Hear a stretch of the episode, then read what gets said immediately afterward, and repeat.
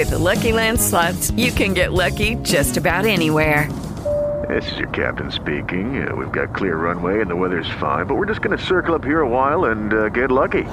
No, no, nothing like that. It's just these cash prizes add up quick. So I suggest you sit back, keep your tray table upright, and start getting lucky.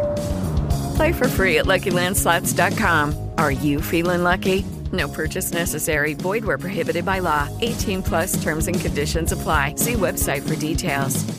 Judy was boring. Hello. Then Judy discovered ChumbaCasino.com. It's my little escape. Now Judy's the life of the party. Oh, baby, Mama's bringing home the bacon. Whoa, take it easy, Judy. The Chumba life is for everybody. So go to ChumbaCasino.com and play over 100 casino style games. Join today and play for free for your chance to redeem some serious prizes.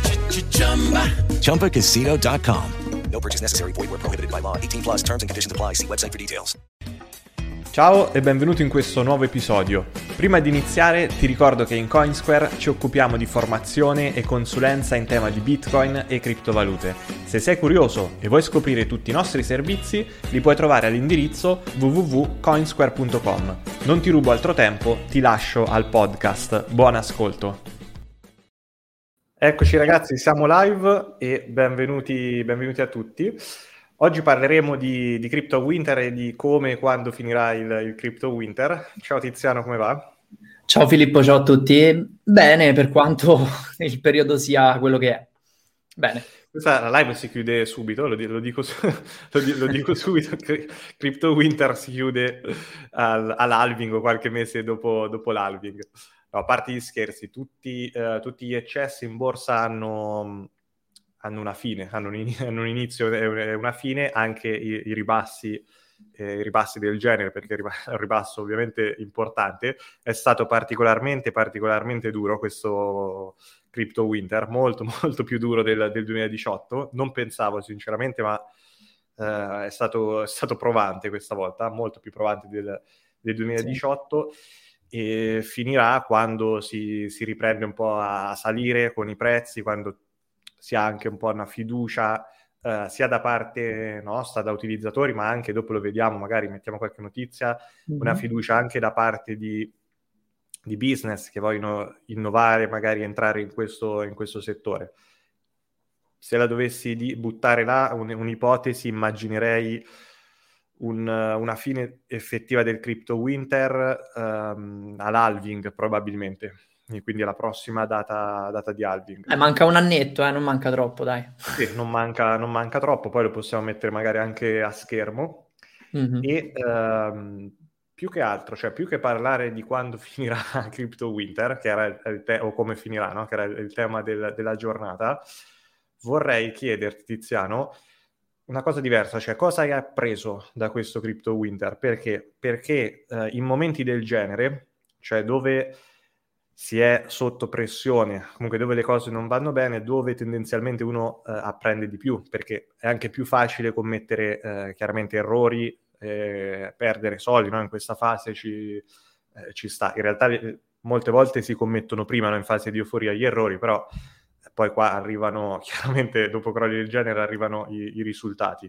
Io nel 2018 pensavo di aver appreso molto, eh, però la vita è così, nel senso non si finisce mai di, di apprendere, di imparare. Tu che hai appreso da, da questo Crypto Winter, che ripeto è stato, è stato, duro, poi ci riagganciamo magari anche alla vicenda di uh, eh, TRT, quindi The Rock Trading, che ce, lo chiedete, che ce lo chiedete. Sì, assolutamente.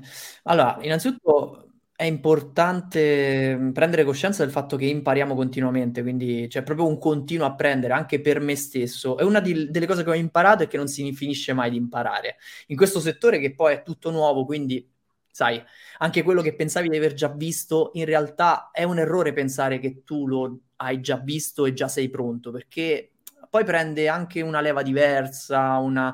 Perché lo, lo stiamo sentendo di più, nonostante poi le dinamiche siano simili? Perché è tutto al quadrato, no? I volumi sono stati di più, l'attenzione è stata di più, i nostri canali, anche la nostra esposizione mediatica, anche personale, è cresciuta.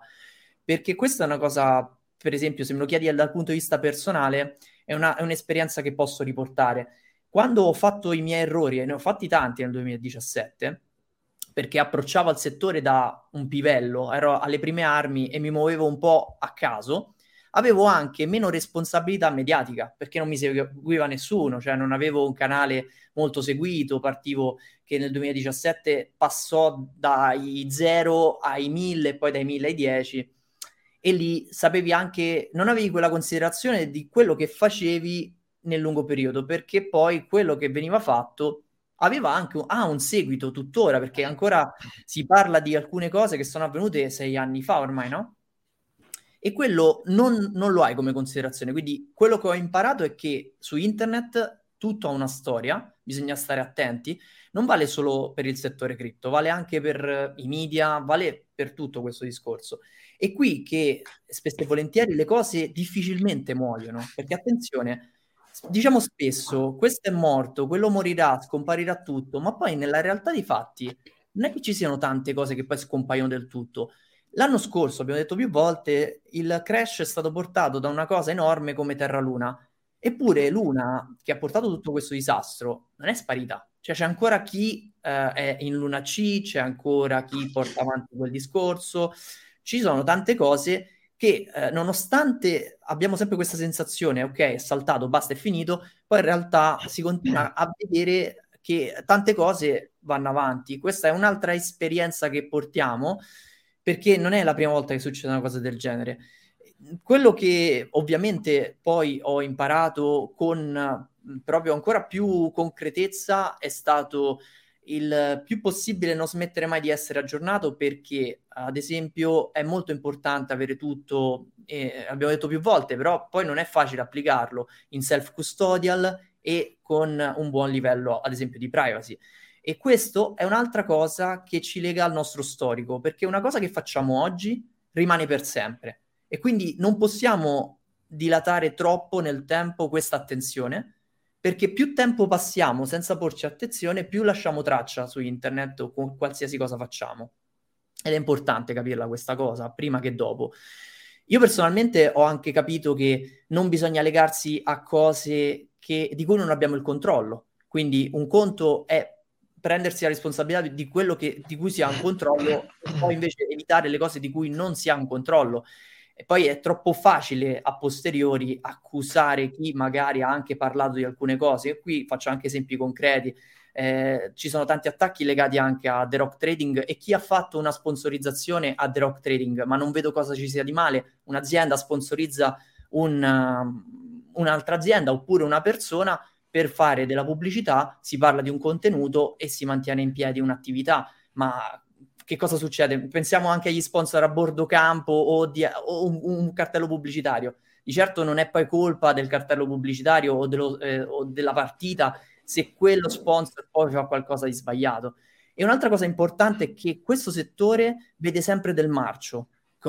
Adesso ce l'ho proprio concreta questa cosa. Cioè, qualsiasi cosa succede è per forza cl- classificata come truffa, quando magari invece sono attività come lo stesso, nel caso del rock trading, lo stesso Andrea Metre ha detto più volte, potrebbero anche andare male. Cioè qualsiasi attività, qualsiasi azienda può anche andare male per motivi tecnici, poi magari all'interno non per colpa di una persona sola, ma magari anche per un inside job, chi lo sa, qui ancora non, non lo abbiamo capito, in, nel caso specifico, può andare storto qualcosa. Comunque lo prendiamo in esame, il caso specifico, cercando di rimettere insieme tutte le nostre conoscenze fino a questo momento.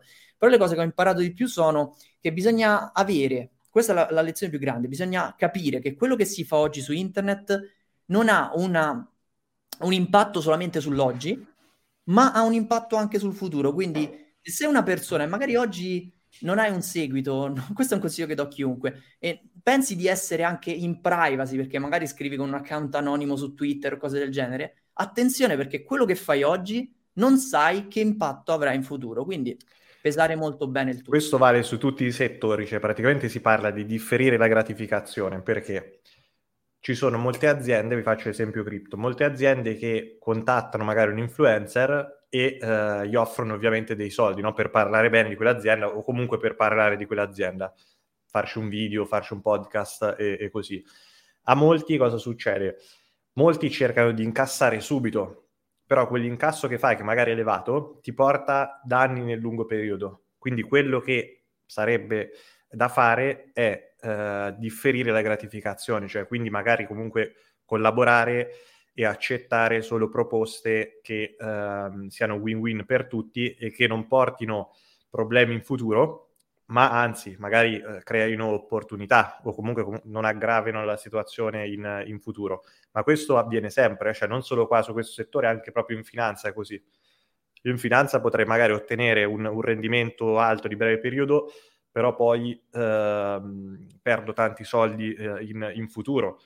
Lo stesso con, ehm, con, i, con, i, business, ma questo vale anche per, per, i videocorsi, ad esempio, per percorsi formativi. Cioè potrei anche personalmente, questo è caso reale, io ad esempio piano B, che era un percorso sulle cripto, potevo venderlo in euforia e fare probabilmente un per 5, un per 10 al fatturato che ho fatto con quel percorso, però ho scelto di non farlo perché? Perché probabilmente professare, un, um, professare le cripto lì in quel periodo avrebbe fatto male a delle persone, perché sicuramente se chi entrava là, perché qualcuno poi sarebbe entrato in autonomia, si sarebbe fatto male.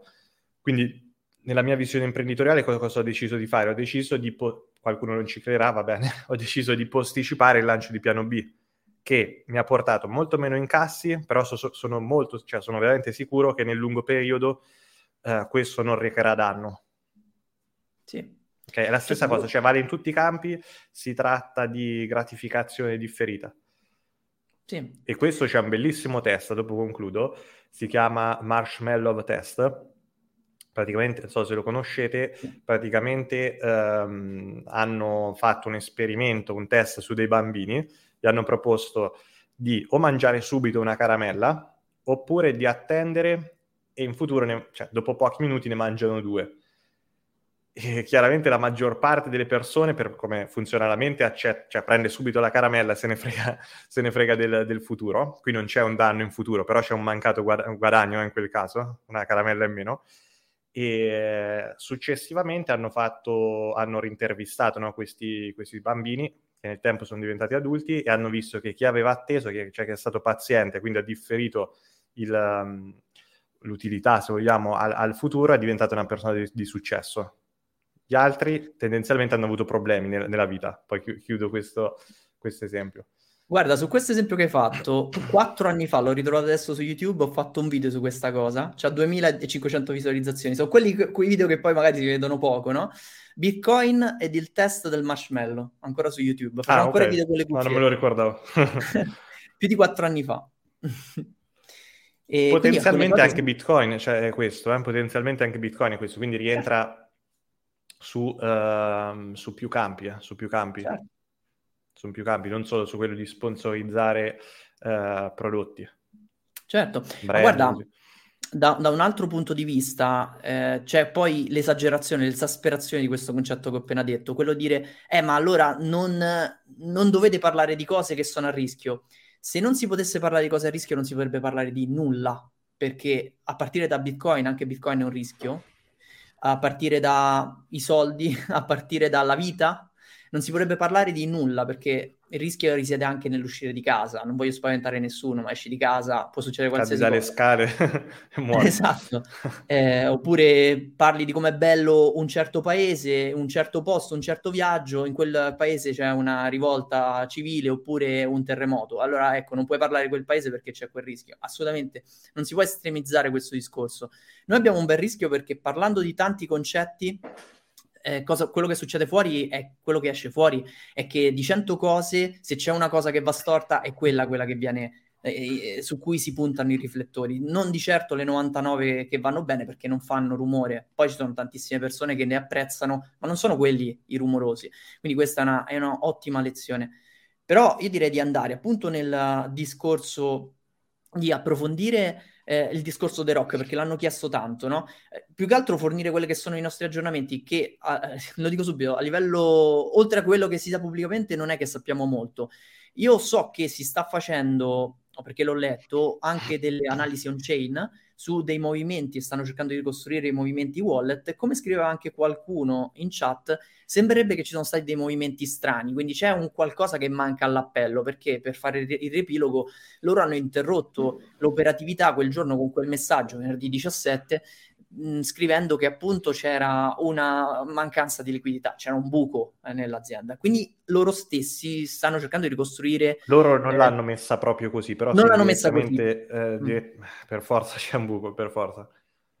Sì, vero, non, hanno, non, era stato questo il comunicato ufficiale, non voglio infatti eh, degenerarlo, però è palese, ormai è palese che c'è, sta- c'è, una, insomma, c'è, c'è, un, c'è, una mancanza, c'è un buco di liquidità e sembra ormai chiaro.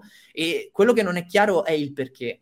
Se c'è stata un'attività fraudolenta, se c'è stata una negligenza, se c'è stato... Vabbè, queste sono le opzioni. o negligenza o fraudolenza, cioè non credo si, ci siano molte di altre opzioni. E si sta ricostruendo adesso il punto da capire un po' per tutti è quello di capire quanto loro effettivamente, essendo un'azienda regolamentata, avessero anche poi delle garanzie con eventuali assicurazioni, coperture, perché in teoria in Europa questo è uno dei motivi per cui loro poi sono rientrati anche in Italia, per avere certo, un certo tipo di garanzia anche lato utente.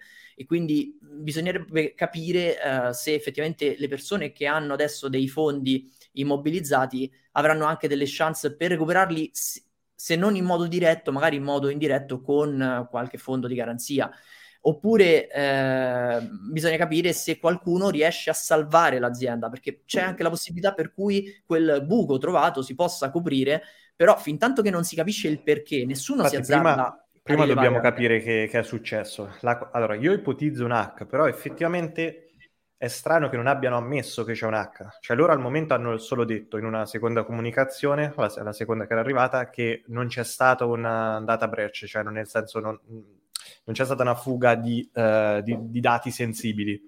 Però non hanno, non hanno parlato di furto di, uh, di, cripto e quindi di ammanco. Judy was boring. Hello. Then Judy discovered chumbacasino.com. It's my little escape. Now Judy's the life of the party. Oh, baby, Mama's bringing home the bacon. Whoa. Take it easy, Judy. The Chumba life is for everybody. So go to ChumbaCasino.com and play over 100 casino style games. Join today and play for free for your chance to redeem some serious prizes. chumba ChumbaCasino.com. No purchase necessary. Void where prohibited by law. 18 plus terms and conditions apply. See website for details. Hanno parlato di, eh, di difficoltà nella gestione della liquidità, qualcosa del genere. Adesso penso sì. di ricordare che era, che era qualcosa di simile. L'ammanco per forza, secondo me, c'è perché se no altrimenti non, non, fermavano così l'operatività e non è che stavano zitti per, per due settimane. È strano effettivamente che, perché se è un hack, boh, penso che lo dici, cioè lo ammetti che è un hack, non lo so a questo punto. Cioè già due settimane sono tante, sono tante. Sai qual è il punto? Che però se dici che è un hack devi avere chiara e cristallina la, l'evidenza di come il tutto è accaduto, perché altrimenti non lo puoi dire tanto per, perché ci sarà chi ti conta i peli in quel posto. E quindi non, non so, secondo me eh, il temporeggiare è dato proprio dal fatto di prepararsi in modo... Sono stati un po' colti alla sprovvista e questo in realtà è una cosa strana perché è un po', questo sì, che comunque l'azienda aveva difficoltà nel eh, far fare i prelievi, nel mandare i bonifici, questo l'abbiamo testimoniato sia dai gruppi ufficiali che per diverse testimonianze che ci sono state riportate. Quindi, eh, allora, eh, colgo l'occasione per dire, questo è un caso studio per noi importantissimo perché probabilmente è la prima volta per qualcuno che, tes- che, che vive questa cosa. Perché magari la maggior parte di noi è entrata solamente nell'ultimo ciclo di mercato, pochissimi di noi avranno vissuto MT Gox, io personalmente non l'ho vissuto quello lì, e però ho vissuto altre fasi più avanti, sono saltate diverse cose nel 2018, 2017, 2018, c'era Cryptopia, ce, ne, ce n'erano di cose, lì un po' tutti ci siamo fatti male perché non c'erano grandi exchange. E un modo per entrare e uscire eh, lo dovevi trovare, quindi ci sono state cose difficoltose. Tuttora bisogna considerare, vedo, vedo che appunto qualcuno in chat parla anche di Binance, che il rischio da questo punto di vista c'è sempre stato, non importa che tu sia FTX, che tu sia Binance o che sia The Rock Trading, la cosa importante da capire è questa e vanno considerati come gateway di ingresso e di uscita, quindi solo nel momento del cambio. Poi anche lì ci può essere la sfortuna di rimanere incappati nella situazione perché se proprio nel momento in cui stai facendo il cambio e devi aspettare non ti arriva quel prelievo, eh, lì non si può fare nulla. Tra l'altro CoinSquare ne sa qualcosa da questo punto di vista. Ma E quello che voglio dire è che, per esempio, sono uscite nuove notizie, lo abbiamo riportato anche su Coinsquare News, vediamo se ce l'ho portato di, di mano. Lo metto a schermo. Abbiamo riportato la notizia che è stata uh, appunto diffusa da Forbes che anche Binance non ha i conti perfetti. Allora, io penso di averla già detta questa cosa, Filippo. Non so se tu ti ricordi. Secondo me nessuno ha uno a uno quello che dice di avere. Nessuno, a partire dalle banche commerciali, non, ovviamente non è così. Istituti finanziari e nessun exchange. Cioè, io nessun... qualche exchange, ad esempio, The Rock, ipotizzavo, mm-hmm. adesso magari verrò smentito, anzi probabilmente eh, sarà così, però ipotizzavo che The Rock pazzie del genere non, eh, non le faceva. Adesso vediamo, vediamo che è successo, nel senso ce, ce lo devono infatti, dire che, che, è successo. Infatti. Su The Rock, vedremo. certo, sarei, sarei, stupito se magari investivano soldi o se, se hanno rubato soldi dei, dei, clienti. Sarei stupito. Probabilmente sarà andata pure così, vediamo, vediamo, vediamo come va a finire. Però su The Rock ti avrei detto di no, ti avrei detto di, di, no, sinceramente. Ma che il 90% passa degli exchange fa così, sì, sono, sono d'accordo. Sì, sì, sì, sì. Mm, ecco, forse hai ragione, anch'io non l'avrei detto, perché non è che posso dire l'avrei detto su tutte le cose. Come non avrei detto che FTX saltava in quel modo, non avrei detto che The Rock avesse dei problemi così seri. E mh, mm, qui hanno ragione anche coloro che stanno scrivendo in chat che la comunicazione è stata imbarazzante secondo me veramente si vede poi quella che non è una grande mh, struttura, no? Perché poi fino a, se ci ragioniamo, qui stiamo parlando di un SRL, neanche stiamo parlando di una banca o di una cosa del genere, che però si ritrova a dover gestire delle situazioni molto più grandi, con un clamore anche mediatico molto più grandi ed ogni, ogni cosa che poi comunichi ha il suo peso, proprio come dicevo a inizio, live. Certo. O che non certo. comunichi, eh? perché anche la non comunicazione non è comunicazione. E Binance in questo, non, non lo stiamo sponsorizzando, però Binance in questo eh, eh, sono bravissimi sulla comunicazione, a gestire il, il FAD, sono bravissimi. Sì. The Rock, certo, eh, non, non, c'è stata comunicazione, ragazzi, non so se avete se- seguito bene la faccenda, io l'ho seguita e Royal mi chiede, Filippo, sbaglio, tu utilizzavi The Rock Trading? Allora, a livello personale in realtà poco, portavo avanti un pack e sì, ho qualcosa lì rimasto bloccato a livello personale, ma veramente non è un problema, perché ultimamente utilizzavo metodi alternativi di, di acquisto, quindi non è veramente non è un problema. Però a livello societario utilizzavamo The Rock, ad esempio anche con CoinSquare utilizzavamo The Rock, e lì ovviamente sappiamo benissimo, siamo i primi a dirlo, di non lasciare mai nulla sugli exchange, però a noi cosa ci è successo? Noi abbiamo depositato, scambiato le cripto per euro e richiesto il prelievo, quindi istantaneo, capisci? capisci? Non, non, stavamo lasciando la, la liquidità perché lo, lo, sappiamo, è rischioso fare, fare questo e non lo facciamo. Non lo facciamo con i nostri soldi. A noi ci è andata male perché non ci è arrivato il prelievo. Quindi è stata, se vogliamo, una, una sorta di, di sfiga. Potre, poteva succedere lo stesso con Kraken, nel caso fosse stato hackerato che nel, nel frattempo che mandavamo il, il, deposito con Binance, con uh, potenzialmente anche con Relay o con Bitcoin Voucher Bot, con, uh, con chiunque potenzialmente. Sì. Poteva succedere con chiunque questo. Tra l'altro sì, era, lo ricordiamo, il, l'exchange più longevo fino ad oggi. Aveva, aveva anche, eh, era sopravvissuto appunto a MT Gox, che fu, com- eh, per i tempi è un po' come se oggi dovesse cadere Binance quando cadde MT Gox cioè parliamo di una cosa enorme nelle sue proporzioni del momento, era l'unico grande exchange praticamente. E, lui, e uh, The Rock Trading molto più piccolo ha, ha, passato anche quella fase, è rimasto, è rimasto anche sempre molto contenuto, gestiva quello che poteva, piccoli volumi, piccoli depositi, però ovviamente adesso fa scalpore proprio perché? Perché poi era uno di quelli più attento alla uh, regolamentazione, ad essere in comunicazione con anche um, l'Europa, no? quindi de- uh, parlare e comunicare su come poter poi fare un'eventuale regolamentazione europea, eh, MICA, eccetera. Quindi è una cosa davvero importante e una brutta macchia per il settore intero, fermo restando che però i concetti alla base sono sempre stessi, gli stessi, cioè un exchange non è il settore, un exchange è un'azienda che opera con i sottostanti del settore.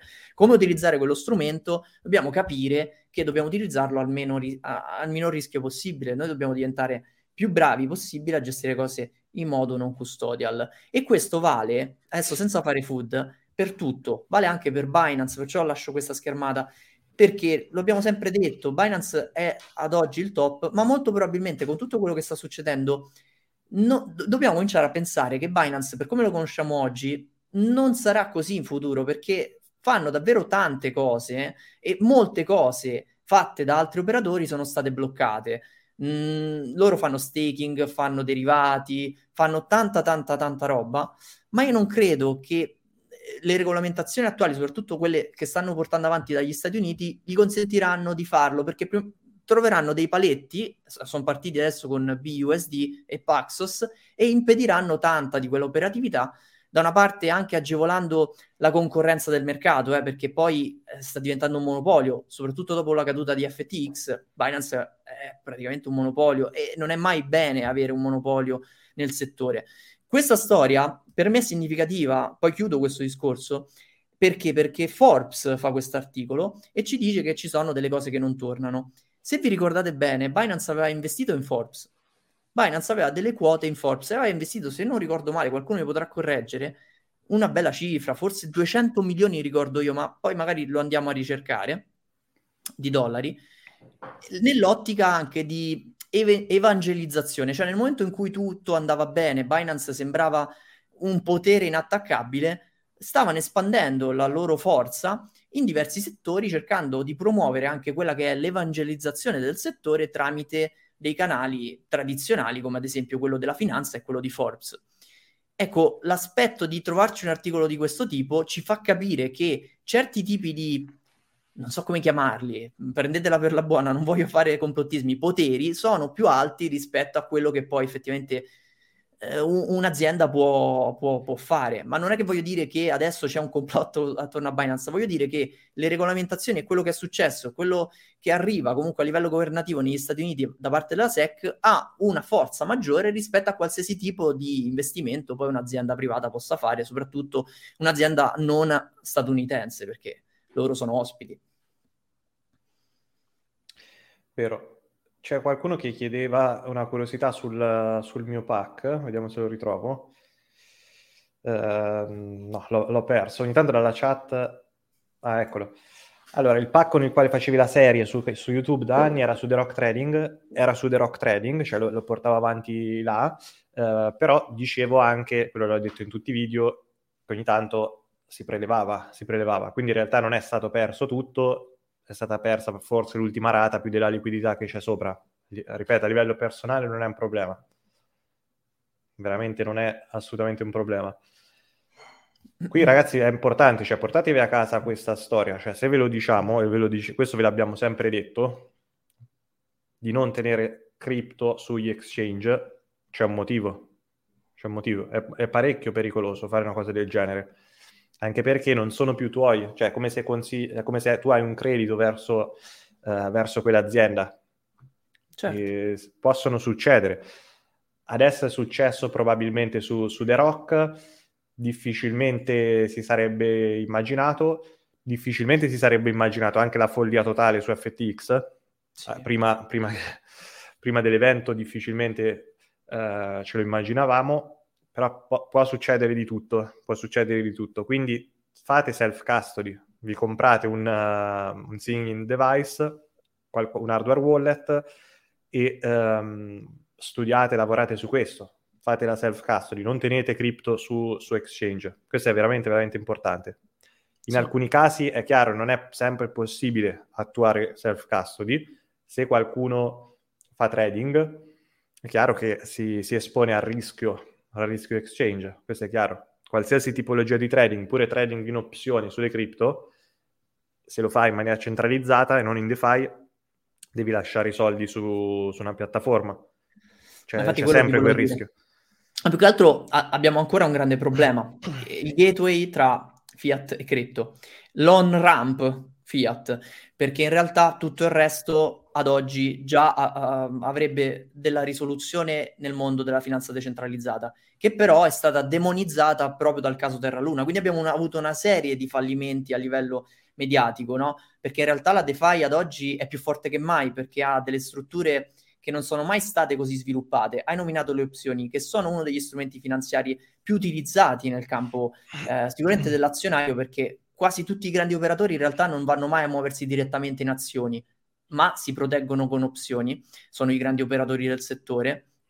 E ad oggi ci sono ottime soluzioni anche lato DeFi, però non lo fai direttamente con gli euro, con i dollari, devi quindi avere prima quel passaggio per entrare. E quel passaggio per entrare è a rischio tutt'oggi perché non abbiamo un ponte eh, regolamentato, cioè, ce ne sono magari eh, i vari Coinbase eccetera, però stiamo parlando sempre di qualcosa che comunque comporta del rischio e quindi eh, cerchiamo di prendere questa lezione per approfondire le risoluzioni, altrimenti non abbiamo risolto nulla, nel senso non abbiamo inventato nulla di nuovo se il mondo cripto doveva essere fare trading tra un nuovo asset su un sistema centralizzato. Infatti, tutta anche io più, più che muovere cer- un certo tipo di accusa a chi ha parlato di un servizio, cercherei di andare un po' più in profondità e capire che tutta quella narrativa che si muove in direzione facciamo trading scambiando monete per fare più euro, più dollari, è proprio la mentalità che dobbiamo togliere dalla testa, perché è quello lì che porta verso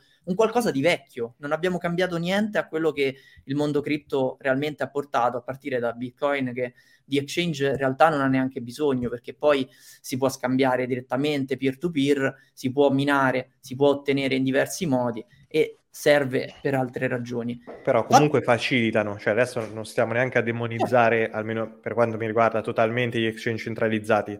Se si sono no, no. sviluppati è perché comunque facilitano e rispondono a una, a una, soluzione, comunque a un servizio che l'utente no, richiede. sono necessari. Senza di quelli non si può avere la, la mass adoption. Non, è, non, è, non era...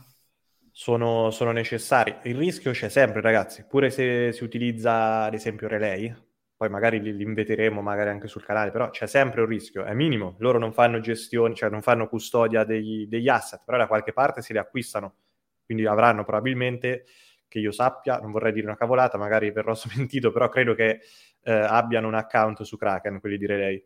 Step into the world of power, loyalty and luck. I'm gonna make him an offer he can't refuse. With family, cannolis, and spins mean everything. Now, you wanna get mixed up in the family business. Introducing The Godfather at ChumbaCasino.com. Test your luck in the shadowy world of The Godfather slot. Someday, I will call upon you to do a service for me. Play The Godfather now at ChumbaCasino.com. Welcome to the family. VGW Group. No purchase necessary. Void where prohibited by law. See terms and conditions. 18 plus. Quindi un minimo rischio c'è sempre, ragazzi, eh? Cioè non, sì, sì. Uh, non, non si certo. scampa. C'è anche chi pensa di sponsorizzare Relay o altri, eh? Bitcoin Voucher Bot. Non è una sponsorizzazione anche quella priva di rischio. Può essere a rischio più contenuto di, di un Binance, probabilmente lo è, però c'è sempre il rischio, ragazzi. Eh?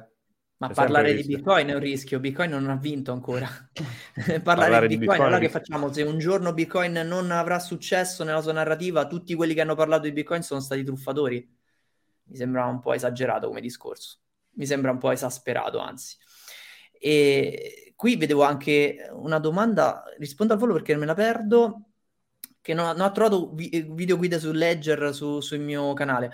Ne ho fatte almeno due o tre e il punto è che c'è stato un periodo, un Natale di 3-4 anni fa, dove YouTube è impazzito e ha cominciato a uh, censurare dei canali. Non so se te lo ricordi quel momento, Filippo, sì, che a un certo punto sì, un sacco di canali saltavano perché l'algoritmica aveva praticamente targettato eh, tutti quei canali che prima avevano degli sponsor uh, che facevano praticamente poi riportavano a, a video truffe, insomma c'era stato tutto un discorso e alcuni video sono rimasti in quel limbo, io me li hanno sbloccati quasi tutti, ma due o tre sono rimasti in quel limbo, tra cui uno di Ledger in particolare, che era proprio la guida. Poi non li ho più rifatti, ma in realtà perché andrebbero aggiornati spesso per essere sul, sul pezzo anche con l'interfaccia, anche se il funzionamento poi di base c'è, e l'abbiamo spesso coperto come argomento principale proprio nelle nostre eh, nella Coin School, nelle nostre guide, perché comunque è uno dei pilastri quello di avere la conoscenza eh, su come settare un, un, wallet, che sia poi gestito tramite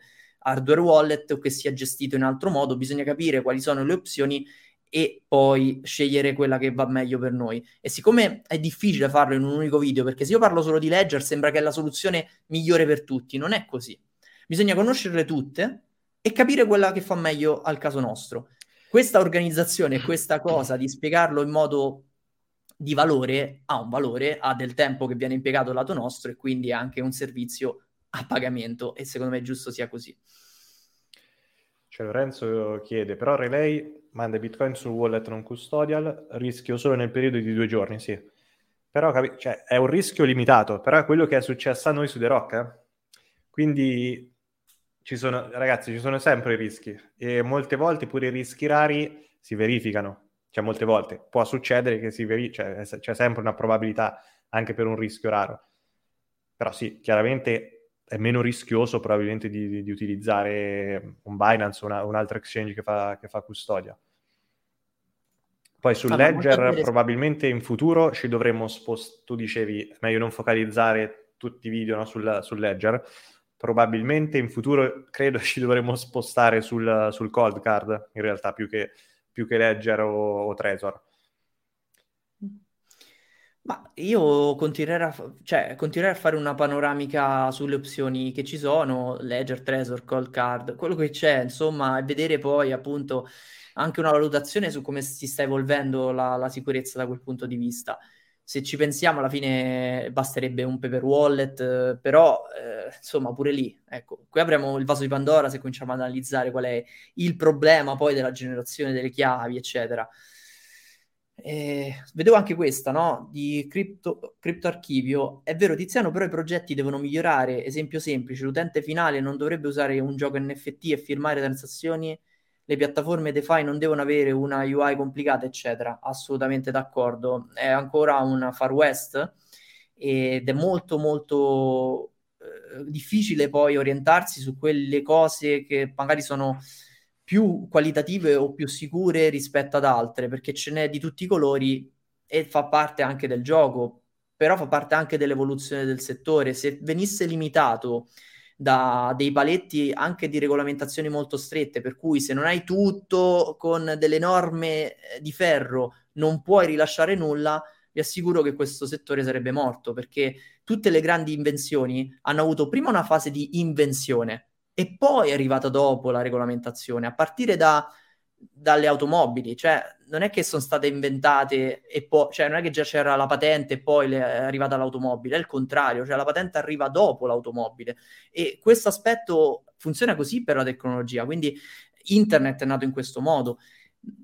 Bisognerebbe prima arrivare ad un punto per cui effettivamente si raggiunge una buona adozione e poi si trova anche il modo per regolamentare al meglio. Il punto è che noi qui in questo gioco siamo i beta tester. Quello che, che, che deve essere chiaro è che siamo ancora early adopters. Non è che la signora, la, la signora di, di, una, di, una, certa età già si muove in DeFi. Probabilmente non lo farà mai. Passeranno ancora anni prima che milioni di persone utilizzeranno wallet non custodial per accedere ai propri social. Però noi che lo stiamo facendo in anticipo stiamo prendendo un vantaggio competitivo enorme a livello di conoscenza che si tramuta anche in vantaggio economico, ma allo stesso tempo stiamo prendendo tutti i rischi di questo discorso. E questi rischi sono soppesati proprio dal vantaggio che se ne può dire, derivare dal punto di vista di potenziale. Questo è l'aspetto che eh, rende elettrizzante anche il settore. Se togliessimo questo sarebbe anche abbastanza noioso da certi punti di vista, no? E qui l'evoluzione è continua. Se parliamo di DeFi, quello che troviamo oggi è anni luce lontano da quello che io e Filippo mostravamo nei primi corsi che abbiamo fatto sulla DeFi nel 2019. Cioè veramente c'è stata un'evoluzione pazzesca e sono passati 3-4 anni, cioè non è che è passata una vita, ma è una cosa incredibile quanto è cambiato il tutto. Poi ci chiedono se è possibile qualche problema anche su Ave o Venus. Eh, assolutamente sì, può succedere, può succedere di tutto anche in DeFi, eh? Può eh, succedere tutto lì e anche su piattaforme in opzione in DeFi, per chi fa trading in opzioni possono chiaramente esserci problemi pure, pure lì. No, se vogliamo, paradoss- passato il periodo di, di, quelle piattaforme in DeFi che vabbè, erano proprio scam, e lasciando stare Terra Luna, però al momento forse la DeFi ha retto meglio rispetto agli exchange eh, centralizzati, lasciando perdere piattaforme che proprio erano, erano nate insomma per, per scammare. Quello lo differenzierei sempre, c'è sempre chi parte con l'intento di fare una truffa e chi invece magari fallisce. E sono due cose da distinguere. Questo settore non lo sa fare. Perché se una cosa fallisce, ha scammato. No. Cioè, allora, io faccio l'esempio sempre banale. Se tu, Filippo, non sai fare la pizza, ma decidi di aprire una pizzeria e la pizza fa schifo, hai fatto uno scam o hai fatto un fallimento? Secondo me hai fatto un fallimento. Però se l'intenzione era di fare la pizza perché ti piace fare la pizza, non è una truffa. Ovvio che poi eh, i clienti non verranno a mangiare la pizza e tu fallisci, ma è un fallimento. Questo aspetto è molto più eh, frequente di quello che ci aspettiamo perché le startup non cripto falliscono una su 10, eh, scusate, 9 su 10 a dir poco, è una percentuale minuscola quella che arriva poi effettivamente a avere un prodotto e ancor meno quelle percentuali che arrivano ad avere una capitalizzazione rilevante, i cosiddetti unicorni che arrivano a superare un miliardo di capitalizzazione. In Italia non abbiamo neanche uno. Per fare un esempio, non c'è neanche un unicorno, una startup nata da dei ragazzi che poi diventa un'azienda. Come abbiamo nominato Ledger, in Francia c'è Ledger. Ledger è diventata un'azienda multimiliardaria, adesso internazionale. La Francia ce l'ha, ma ne abbiamo tantissimi esempi. Spotify, tu- tutti i vari Uber, eccetera. Poi ovviamente se andiamo in Silicon Valley non si finisce più.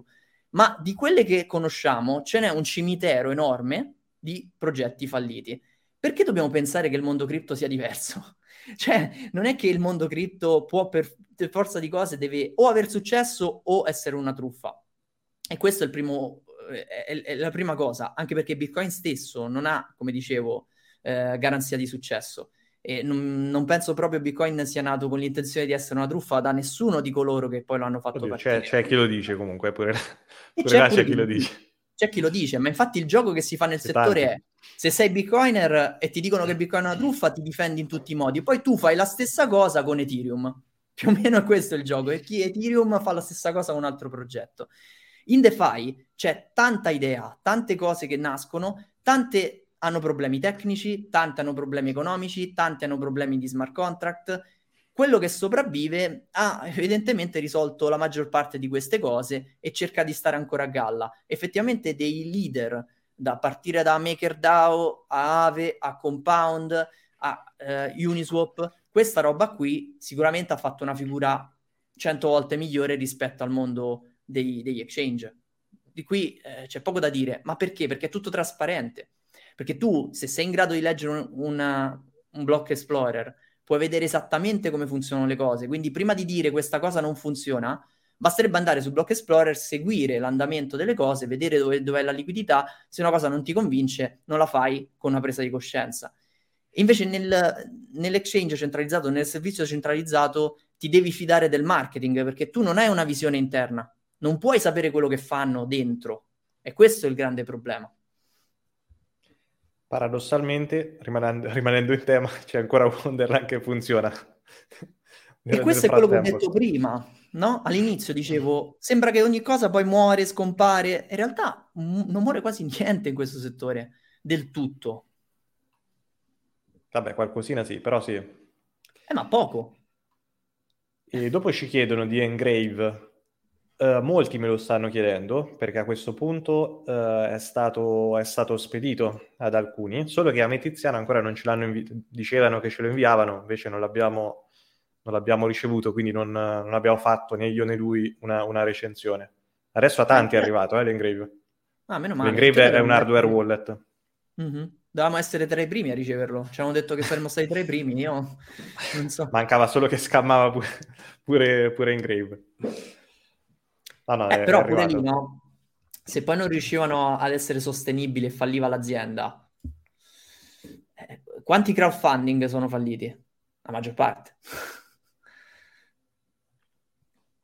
Volevo eh, parlare di un'altra cosa, eh, sempre rimanendo in tema. Allora, il tema principale della, della, giornata ovviamente è come finire il Crypto Winter e se siamo ancora in Crypto Winter? Direi proprio di sì. Allora, al di là dell'analisi sul prezzo, che è l'analisi banale che potete trovare su qualsiasi video YouTube uh, di, del, del, settore, dove evidentemente no, non si è superato determinati livelli, a partire da quello dei 25.000, eh, le medie mobili che ce lo ind- indicano, nonostante ci sia stata comunque un'apertura di prezzo molto confortante nel 2023, ci sono delle notizie di natura fondamentale, come ad esempio quella uh, di leggere che Visa e Mastercard vogliono attendere tempi migliori per lanciare i loro servizi, noi leggendo queste cose possiamo anche capire di come effettivamente uh, si sia ancora in una fase di attesa.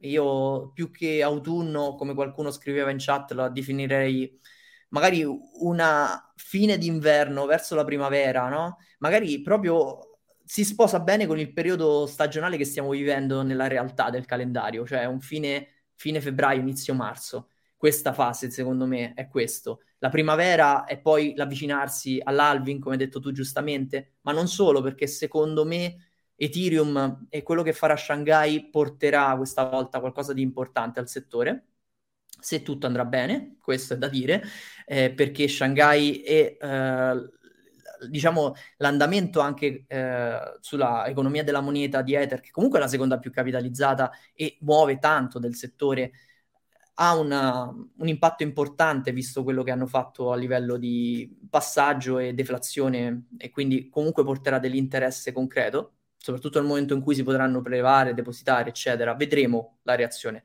Non aspettatevi nulla di immediato, questo lo dico subito, a Shanghai, cioè, Shanghai che cos'è? Quando libereranno gli Ether messi in proof of stake e anche le reward. Come l'alving, quando arriva l'alving, no? Tutti si aspettano l'alving, eh, Capodanno, Bitcoin arriva a 100.000. Non succede mai immediatamente, ma a tempo, qualche mese, un anno, c'è sempre stata quella fiammata importante.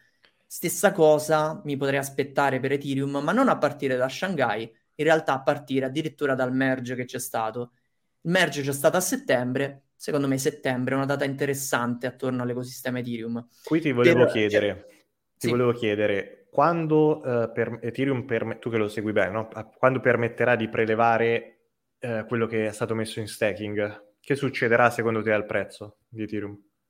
Allora, innanzitutto non sarà un prelievo tutto insieme, non è che ti sbloccano tutto, tutto insieme, quindi sarà okay. un un prelievo graduale, ok?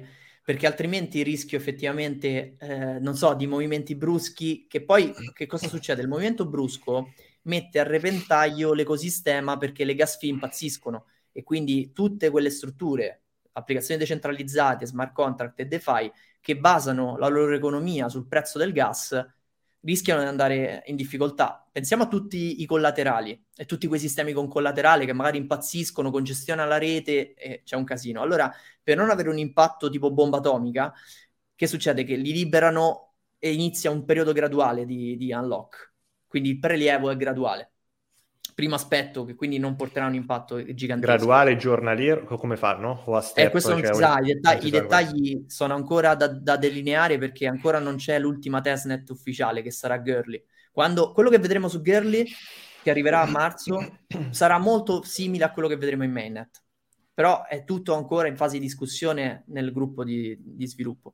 Tra l'altro vorrei riuscire a portare, questo lo dico come spoiler, un um, sviluppatore dell'Ethereum Foundation prossimamente magari su, su, su, vediamo se riusciamo proprio a, a ridosso magari de, di Shanghai o cose del genere sarebbe interessante perché poi almeno lo, lo chiediamo proprio a chi ci lavora no?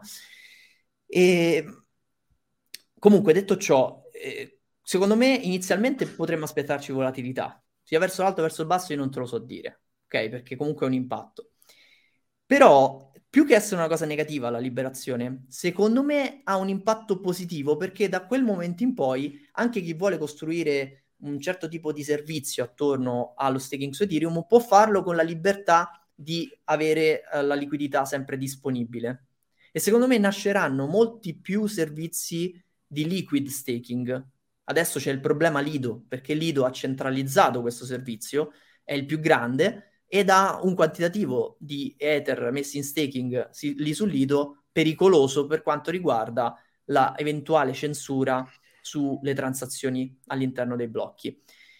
C'è da ricordare però che lo staking su Ethereum ha una percentuale molto bassa rispetto alla supply totale. Adesso dovrei vederla, ma comunque inferiore al 20%. Cioè che vuol dire di tutti gli Ether esistenti, meno del 20% sono stati messi in staking. Quindi se una percentuale è molto alta in Lido, però è una percentuale alta rispetto a una sottopercentuale, non alla supply totale. Quindi eventualmente per eventuali difese si possono mettere in staking più Ether liberi e contrapporsi a un'eventuale censura. Questo per dire, no? Però eh, nascerà un fenomeno per cui sarà molto più conveniente avere nodi perché a quel punto comunque eh, i servizi di liquid staking, liquidità libera, porteranno più incentivi e secondo me con eh, questa nuova primavera eh, lato DeFi che si sta sviluppando su Layer 2, lo affronteremo questo aspetto perché le transazioni su Optimism, le transazioni su Arbitrum, le transazioni su Polygon stanno veramente facendo cose impressionanti e sembra essere un po' tornato tutto su Ethereum. Quando si diceva no perché c'è Solana, perché c'è Aptos, perché c'è questo, c'è quell'altro, pian piano... Ah, tra l'altro abbiamo una bella notizia su Solana, puoi, puoi mettere a schermo. Bella... Insomma, eh, vabbè, a parte che c'è stato un ennesimo blocco sulla rete Solana nello scorso weekend e eh, la blockchain ha necessitato un paio di riavvii per ripartire per bene. Un brutto segnale viene anche dal fatto che, non so se sapevate, si erano aperti dei, dei negozi fisici in stile, diciamo, Apple Store, no? E a New York e Miami e questi negozi stanno chiudendo dopo sette mesi perché l'interesse ha seguito un po' l'interesse generale del mercato. Non voglio dire che sia solo colpa di, di, Solana. Sicuramente la botta FTX è stata importante, sicuramente il calo, il bear market, eccetera. Però è stata anche una mossa proprio da, da, da, da euforia quella di aprire questi negozi in una fase in cui ancora l'adozione è molto molto bassa.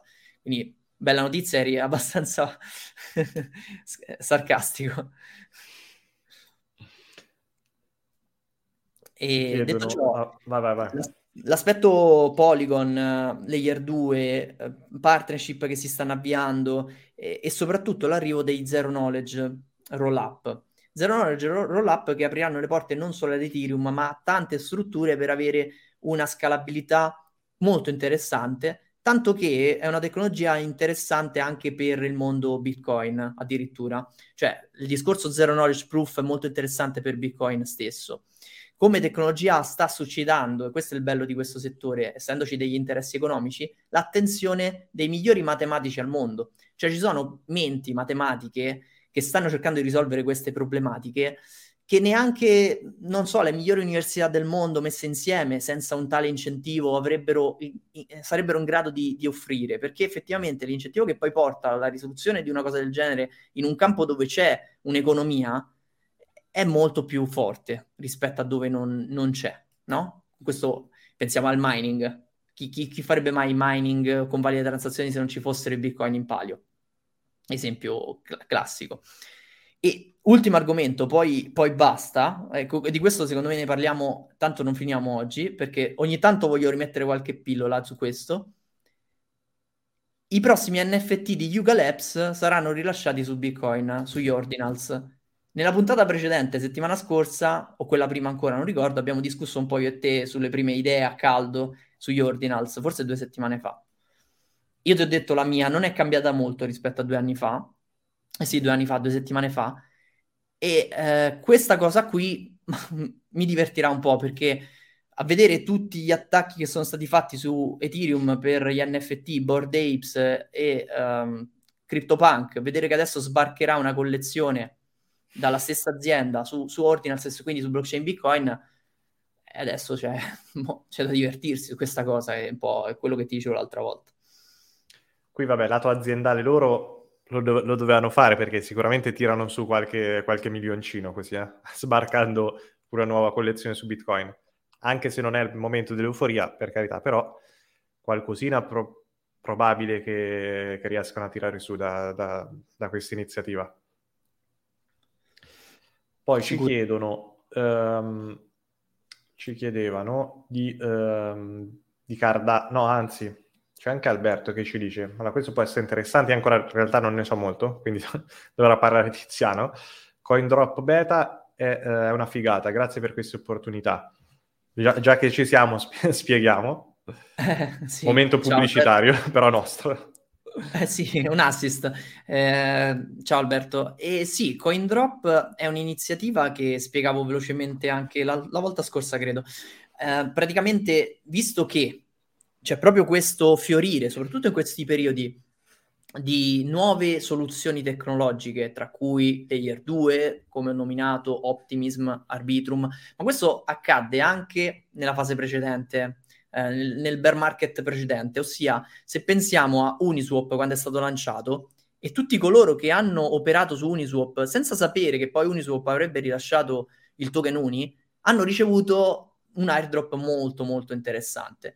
Questa cosa, secondo le nostre analisi e il gruppo di persone che seguono il progetto, si ripeterà. Si ripeterà nel senso che le migliori tecnologie che nascono in queste fasi, perché la tecnologia nasce in bear market e i migliori progetti lavorano in bear market, andranno a proporre della tecnologia che poi sarà magari anche eh, a disposizione con dei token che magari saranno di governance, come è successo per Optimism, perché Optimism ha fatto prima la sua rete layer 2 poi che cosa ha fatto? Ha distribuito dei round con OP. OP adesso vale qualcosa come 3 dollari o poco meno e ci sono persone che ne hanno ricevute a migliaia.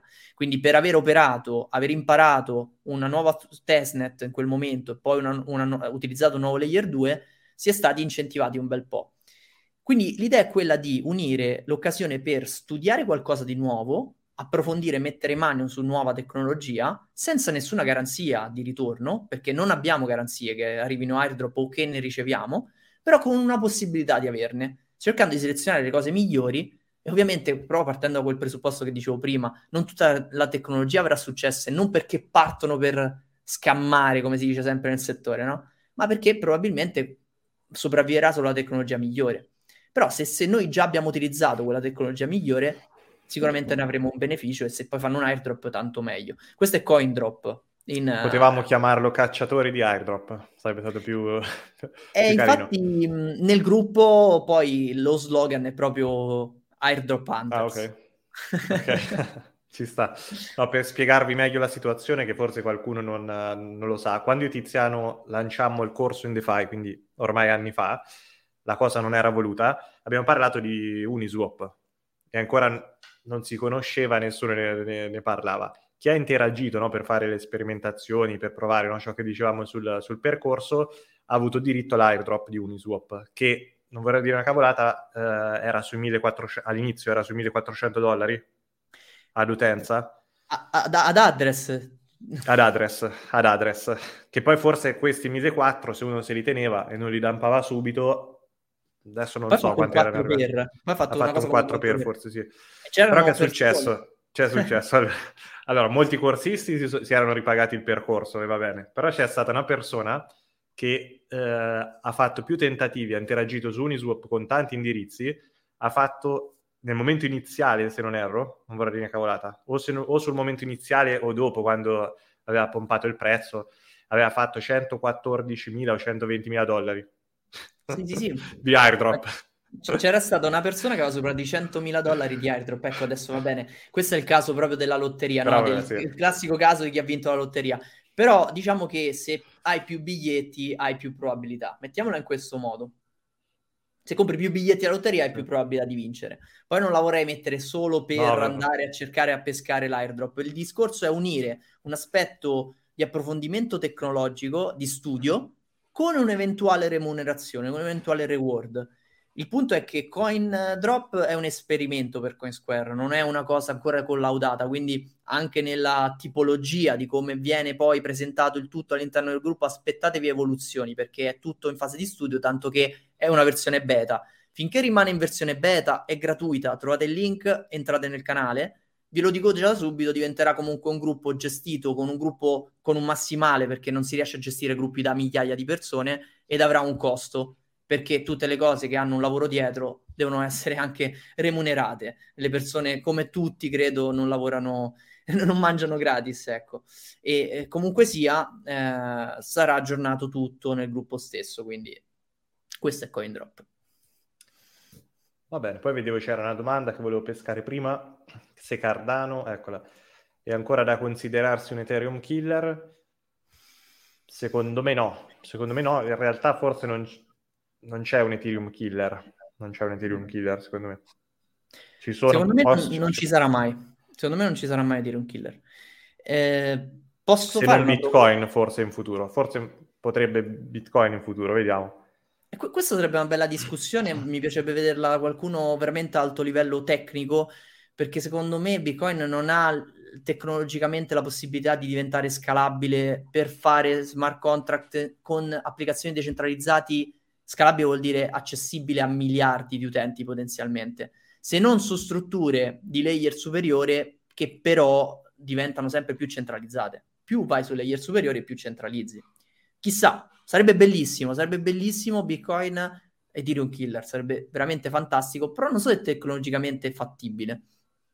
Però una provocazione della, a questo punto la, la, devo fare perché ultimamente mi, mi, mi, scappa. Io vorrei ancora vedere se c'è qualcuno che definisce Cardano uno scam, perché sono stati anni eh, Cardano è uno scam. Ah, anni. Boh, da che so, da che ricordo, dal 2018 a, a, forse ancora ad oggi c'è chi dice che Cardano è uno scam. Sì, sì. A parte i massimalisti Bitcoin, che qualsiasi cosa non è Bitcoin è scam, ok.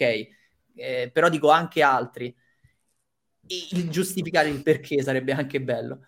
Più che se uno dire un killer e ancora c'è qualcuno, qualcuno che ancora definisce truffa. Ma ce, ce ne sono, eh? sicuramente ce ne sono, non ti credere. Eh, ma va, va giustificata un'accusa.